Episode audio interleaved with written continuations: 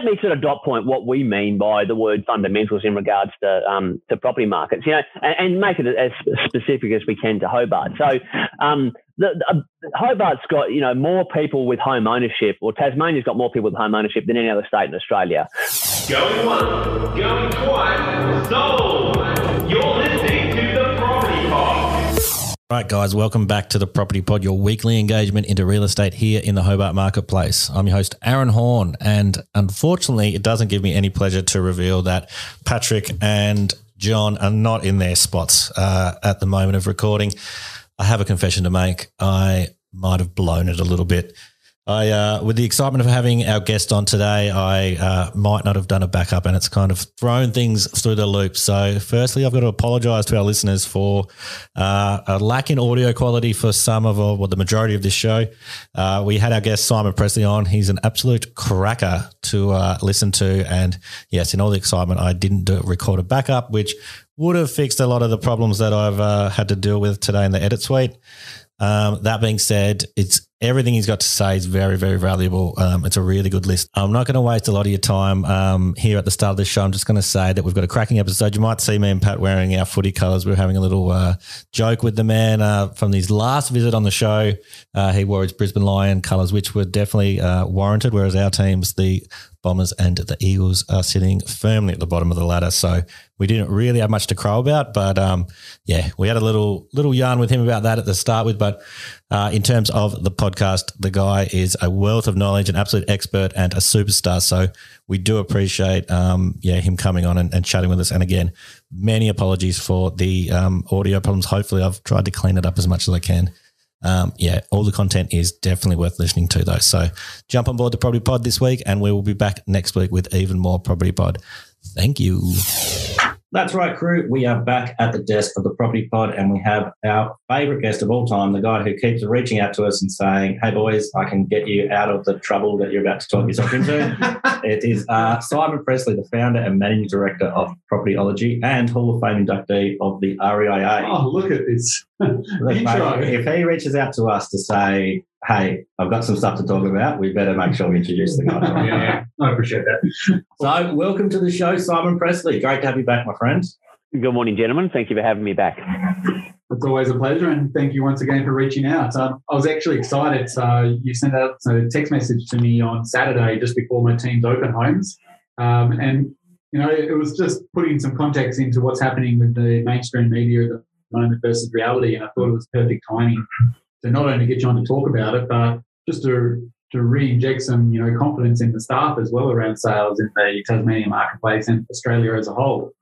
Yeah, I guess um, I call it people being spooked, Patrick. Um, and it sort of it takes me back. I mean, geez, so much has happened in the world in the last two and a half years. But um, what's actually happening in the last couple of months um, in Australian real estate actually takes me back to the very start of the COVID period. Um, back then, it was different things um, that spooked people, and, and and quite frankly, you know, it was totally understandable that it spooked people. None of us have been through a global health pandemic before, but what's being spooked now has been with us. Um, in the history of humankind, interest rates um, and the and the spooking. I actually put it down to uh, digital media. Believe it or not, there's a lot of good things from, from digital media, but but but, but the pro the cons of digital media is uh, bad news that's not justified can just spread so quickly, and it affects human psyche, and that's what's happening now. And I think I've noticed as well that the headlines that they use is clickbait headlines as well. So you read the headline, and for some people, they'll click and actually read the whole article, and maybe the article's not as bad as what the headline implies. However, the majority of people just read the headline, and that's the end of what they read, and they scroll on, and then that mentality just gets pushed down the line to everyone else. Yeah, yeah, uh, and because um, I guess everyone's got not just one device these days, they've got multiple devices. So when they feel like they're reading the same message over and over again, it, be, it becomes adopted as truth and gospel um, without actually pausing to go, well, is that right? If, if it's just a, a, common denominator. Unfortunately, um, I think the digital world has made us uh, has, has suppressed intelligence. Um, we're getting more information, but it's poor quality intelligence. And if we just go back to, I mentioned this reminds me of COVID. Um, the first thing we heard from a real estate real estate perspective was property prices will tank. They will drop by 20 to 30% because the international borders being closed and you can't physically have price growth in real estate without population growth. Now, that statement's always been false. Mhm. But most people don't know that that's false, right? So that was the first thing. So, oh, doom and gloom, right? Property prices are going to crash. Then, as we come out of that sort of two to three months national lockdown, the the continuation of doomsday reporting continued. First, it was uh, job seeker. When that stops, no one's going to be able to afford their mortgage, and then property values will crash. About six months after that, um, the doomsday topic changed and it became the loan deferral repayments. Oh, well, soon everyone's going to have to start paying their mortgage again and uh, they won't be able to afford that and property prices will crash. Didn't do that. Um, and so over that two years, we've actually had the second biggest property boom in, in Australia's 230 year history, despite those doomsday forecasts. Now we've got interest rates going from effectively zero to I think they'll end up back somewhere near where they were when the cuts started about six months before COVID. And people go, oh, what was all the fuss about? Well, I guess that's what we're hoping, obviously, in property industry, um, that that is the case. But you know, you point out some some core fundamentals as to why you think that may be the case that I found quite interesting. I know my team found that as well. Yeah. Um, so we've got really, really strong fundamentals, and that, that's a big fancy word that makes people sound intelligent. So a lot, a lot to sort of, you know, Oh, start using that more. John's favourite Um, word. Fundamentally, I agree. uh, but let me sort of dot point what we mean by the word fundamentals in regards to um, to property markets, you know, and, and make it as specific as we can to Hobart. So um, the, the, uh, Hobart's got you know more people with home ownership, or Tasmania's got more people with home ownership than any other state in Australia. Uh, about seventy five percent of Tasmanians' population live in their own home, and twenty five percent rent.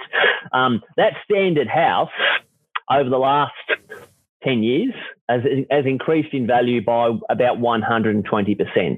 That's. So household wealth is incredible, right? Yeah. Um, household uh, cash flows.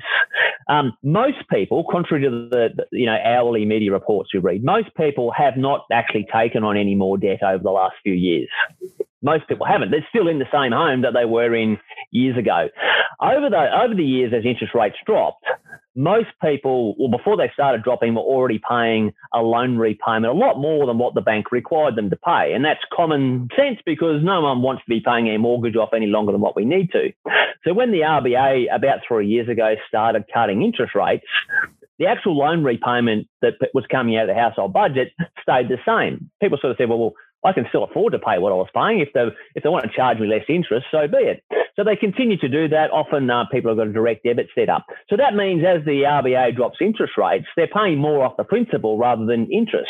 So not only is their a- asset value growing at a really, really sharp pace, the, the, the reduction of their debt is accelerating as well. So they've continued to do that over the last three years. Fast forward to now, their home is worth more than what they probably ever imagined, and their mortgage is a lot smaller than what it was. Um, progressively, the RBA will claw back interest rates back to somewhere near where they were three years ago, and the household budget for an overwhelming majority of mortgage holders will not feel anything because they're already paying a lot more than what they require. Um, the RBA, about six months ago, published a report. Uh, they said that the combined sum of everyone in a mortgage in Australia, um, surplus money in offset accounts and redraw facilities, was well over $100 billion. So not only have we got all this equity in our house, we are flush with cash. Some strong fundamentals there. Our economy, just this month, Tasmania officially broke an all time record lowest unemployment rate ever. There are more jobs available than people available to fill it. You have the biggest infrastructure pipeline in your city's history. These are not bad things. We are seeing the return of international tourism, international students. This will give a further boost to your economy. You are a world leader for renewable energy. I'm so excited that you will probably have an AFL football team in the coming years. And, Oh, and forgetting that, forgetting that I love sport, that is a seriously huge thing for your economy. Seriously huge. The wonders it will do for confidence, the um, the extra visitor uh, revenue that you'll get you'll get from it, the promotion of your great city um, to more mainland Australians and, and globally for that matter, like that's that's huge. Um, so these are really strong fundamentals. Now, importantly, re, uh, real estate stock. Got some official numbers here for you. This time 10 years ago, there were 750 properties advertised for rent in Hobart, and that was a balanced rental market. Your vacancy rate this time 10 years ago was 3%, which is bang on balance. 750. Today, there are 130 dwellings advertised for rents. Hobart's population over that 10 year period of time has increased by 25,000 people. Your available rental supply you're, you're about 20% of what it was 10 years ago that's available to rent. Resale supply, this is your game. The stock on the market that real estate agents have to sell to someone who wants to buy. This time 10 years ago, Hobart had 4,600 dwellings advertised for sale. Today, Hobart has 1,500 dwellings hmm. advertised for sale. So, what does this mean? Supply of real estate, and real estate is what? It's shelter. It's mm. essential. It doesn't matter whether we're in a global health pandemic or whether we're in a rising interest rate cycle. We always need it. It's not shares on the stock market. It's an essential commodity. You've got an all-time record low number of dwellings for sale and for rent at a time when your economy has never been better and will get better. They are not fundamentals for a downturn. All we've got at the moment is fewer buyers at open homes. You, you guys are on the ground. I'll be fairly confident that you'll support what I'm about to say. You'll have less people going to your open homes than normal. I would be surprised if you say you've got a heck of a lot more properties for sale than what you had six or 12 months ago. You might have a little bit more, but probably not much more. But you've got fewer buyers.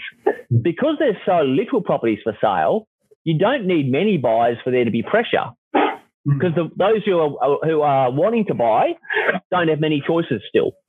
So that doesn't take much for there to be price growth. And in the, in the five months so far this calendar year, Hobart's median house prices increased by 7% in five months. So you annualise that and you're still in about 15% per annum category. Um, this is before they start started cutting interest rates. So what I think will happen is we'll continue to see buyers spooked because they're not consuming the information I've just shared with you. Um, and you'll see less people at open homes until some point they'll sort of go, what, what the hell am I worried about? I'm going to get on with my life. And then they will be, they'll come out and they'll start to transact in real estate. You'll see more people at open homes and they will be confronted with the same thing they had directly before Christmas. Hey, there's not much to choose from. And, and instantly there'll be all this pressure again. So the savvy buyers are the ones that are coming to the open homes at the moment. Absolutely, yeah, the, the, the, exactly, Patrick. The, the ones who are able to cut through the noise and the crap and just focus on the what's the truth here.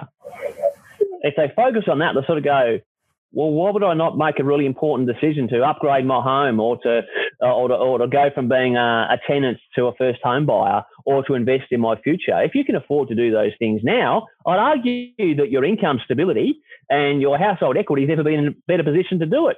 So hmm. do it if you can afford to do it. Um, the, those who will make the most money, you know, fast forward three to five years from now, will, will be the ones who transacted first. So there's probably a small window of opportunity for the composed buyer um, to get active now because there won't be as many people out and about now as what there otherwise would be. Hmm. It's an interesting look at it because obviously that's completely different to what you know is being reported on the daily, but it, it makes sense. Like um, I think too many people get confused by looking at Melbourne and Sydney, where there is big giant waves of sort of interest that go up and down and price fluctuation. But the outer cities and the smaller cities don't see that big big trend. Yeah, and it's it's, it's always been a problem what you've just said there, Patrick. Um, Sydney and Melbourne, whatever's happening in their property markets is always reported as this is the national theme. So if we go back 2013 to 2017, Sydney and Melbourne were booming. Nowhere else in Australia was booming, but the but the real estate commentary was Australian real estate is booming. Those two cities were. 2017 to 2019, Sydney and Melbourne were in a significant property market downturn. Hobart was booming and most of the rest of Australia was experiencing mild growth. But because the two big cities were in downturn, it was reported as a national downturn. Right now, um, Sydney and Melbourne have the most fragile property market fundamentals in all of Australia. Propertyology's consistently said that throughout the last two years. So what we're seeing now, price reductions in Sydney and Melbourne um, is, I guess, that you know the, the, the sugar fix, the, the interest rate cuts, um, that's gone now. The rising tides lift all ships. You're now left to um, markets with your core fundamentals will determine performance. Sydney and Melbourne have got fragile fundamentals, so they're starting to see price declines.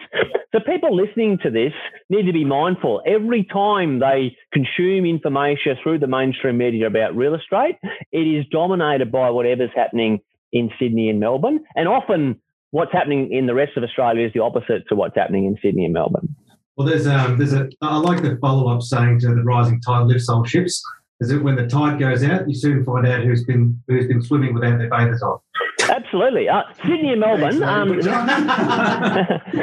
great, great, great optics there. Um, um, so we've just we've just summarised uh, facts. Hobart's fundamentals. Mm, yeah. Sydney and Mel- Sydney and Melbourne officially had negative population over the last two years. Melbourne, especially, mm. had 60,000 decline in their population over that period of time. They've had an, all, their number of dwellings for sale I read you Hobart stats. Their number of dwellings for sale is back at equilibrium. You've got about 20% of what you probably should have.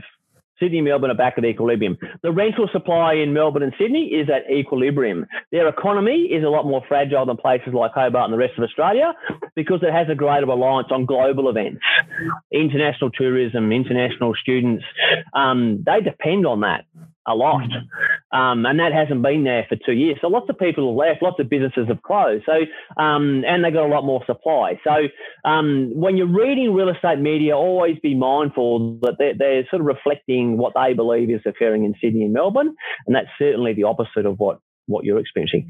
Can I give you a few more stats, gentlemen? Yeah, hit us with everything. We love stats. Over the last five decades, like if we think we're going through some, if, if you think interest rates sound scary, goodness me, like our ancestors will be looking down on us going, oh my God, money is just about free. It's gone to a little bit more than free and, and people are scared. So over the last five decades, we, we've had 13 prime ministers. We've had inflation for long periods of time at between 5 and 15% for, for years, right? We've had interest rates at 17%. We've had four recessions over the last five decades. We've had a GFC. We've had umpteen wars around the world. We've just come out of a global health pandemic. Here's what Hobart's median house price has done over the last five decades. And all that stuff's happened. At the start of 1970, Hobart's median house price was $12,000. Fast forward 10 years, it was $36,000. So it tripled in that decade. At the beginning of 1990, it had increased to 83,000. So it had increased by 2.3 times over that decade. The, the next decade, at the start of the year 2000, Hobart's house was $110,000. The next decade, it had increased to $350,000. And we started this decade at $550,000. And in the two years since then, we've added $200,000 to that. So throw whatever you want at it. It doesn't mean that, you know, markets will, will boom every single year. We know that that doesn't happen. But over the course of time, real estate is very resilient. There's always, there's never no such thing as a perfect market. There's always something adverse happening.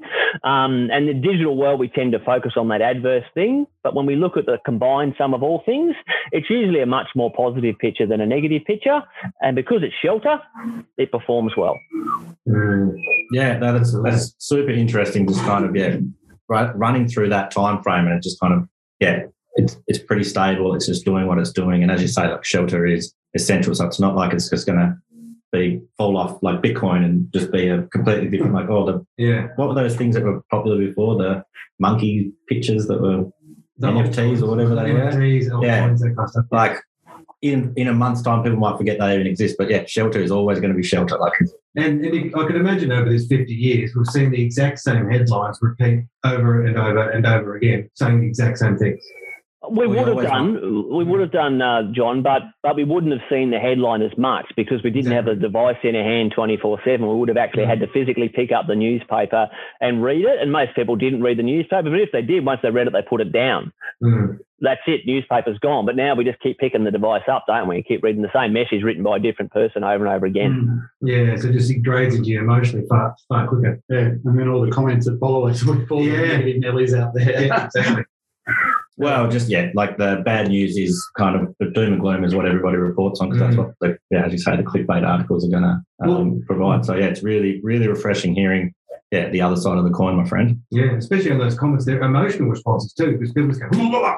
It's not like that. It's just, you know, it's be, you can scroll through a thousand comments. There might be one really well leveled, educated opinion. Like, okay, that makes sense. The rest of it's all just like slam, slam, slam, slam. So reading through it ends up becoming more entertainment than factual. You know?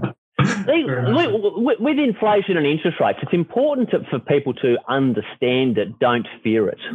Understand why interest rates are going up. It's actually a good thing. None of us like paying more interest, but interest rates go up when the economy is strong. Mm.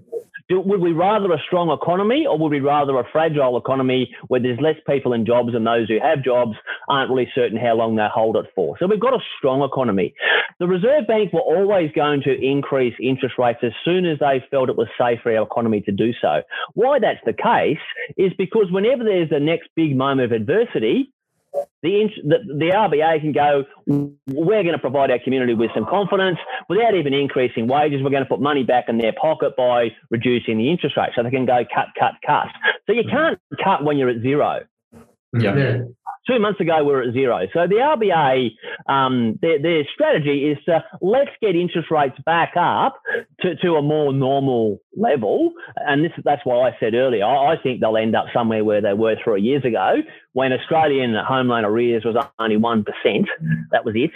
Um, so I think they'll end up back there. And we should actually be going, hey, that's a really sensible decision because that, Mm. you know, where we've got the best economy that we've had in 50 years right now. And let's ensure that we've got enough ammunition at our country's disposal in the event that something changes years down the track. So we shouldn't kind fear that. instilling a safety net into the um, protocols to be like, look, if we hit another pandemic or something else happens globally, we've got a safety net where we can move backwards, forwards. Spot on. 11. Spot on. Yeah. If I was to, you know, sit on the fence of someone who's, you know, put themselves in a financial situation where um, the rising costs of living and interest rates will have a, you know, a really significant impact. Um, is it a reality that we will see some people that will be affected adversely and have to make tough decisions like selling their homes because they can no longer um, support those, you know, the inflationary pressure along with, with interest rates? I suppose that um, and then, you know, in answer to my own question, is that, well, I suppose they didn't really plan enough for any other alternative scenario. Would that be right? Um, look, every single year there are always people that fit that description, but but it's it's always l- seriously way less than than one percent. Um, a- and I mean, as I said earlier, like ver- very a a high majority of Australians have uh, not taken on any extra debt over the last however many years. Um, they've got all those cash reserves, they've got equity. Um, the smaller percentage of Australians who have, say, you know, upgraded their house or become a first home buyer or something like that, they've had to jump through the most stringent um, finance hoops that any country in the world requires. So um, it's a legal requirement for every bank in Australia to assess a borrower's ability to um, uh, take on, on new debt by adding 3%. So 12 interest rate rises over and above the rate that they're borrowing. So let's say two months ago, loosely speaking, um, you're applying for a loan and the bank's um, offered you a 2.5% interest rate.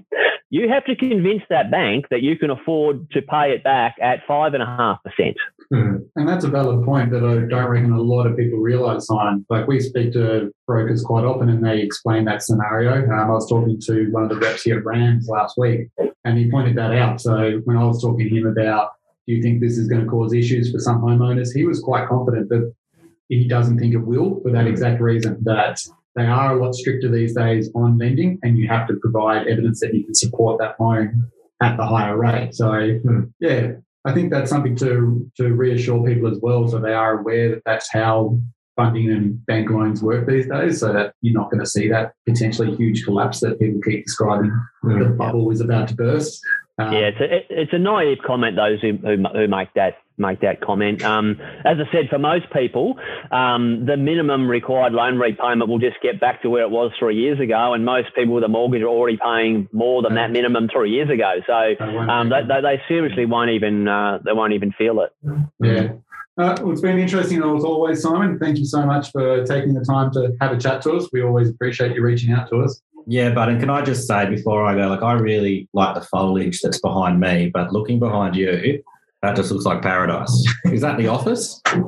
That's the office. Um, that's all I've got to thank COVID uh, for that, Aaron. Uh, we, we adopted the permanent work from home business model once.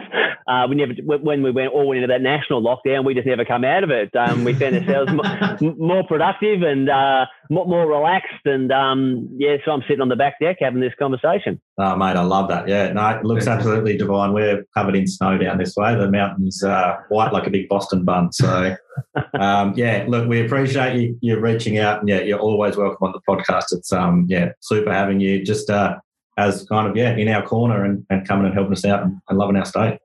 Keep up your great work. Uh, beautiful. Thank you very much as always, mate. Thanks, All mate. right. See you, Thanks, Jen. mate. Bye bye. Awesome. Like I said, crew, absolute superstar of property. The guy knows his stuff. Simon Pressley, Managing Director of Propertyology and REIA Hall of Famer. Absolute superstar. If you want to find him, head to propertyology.com.au. Uh, you can find him on all his socials. And yeah, those guys are superstars. And he's always so generous with his time. I can see that he lives in absolute paradise. Uh, very jealous about that. Um, yeah, thank you for being on the show once again, my friend. Um, yeah, keep listening, and we'll be back next week with even more Property Pod. All right, bye. You have been listening to the Property Pod, recorded and edited by 414 Media House in conjunction with 414 Property Code. This podcast is general information only, and the thoughts and views expressed is the opinion of our panel, and listeners should always seek then use their own investigation into any topic we discuss to ensure they fully understand their own situation. It does not constitute and should not be relied on as purchasing, selling, financial or investment advice or recommendations, express or implied, and it should not be used as an invitation to take up any agent or investment services. No investment decision or activity should be undertaken on the basis of this information without first seeking qualified and professional advice.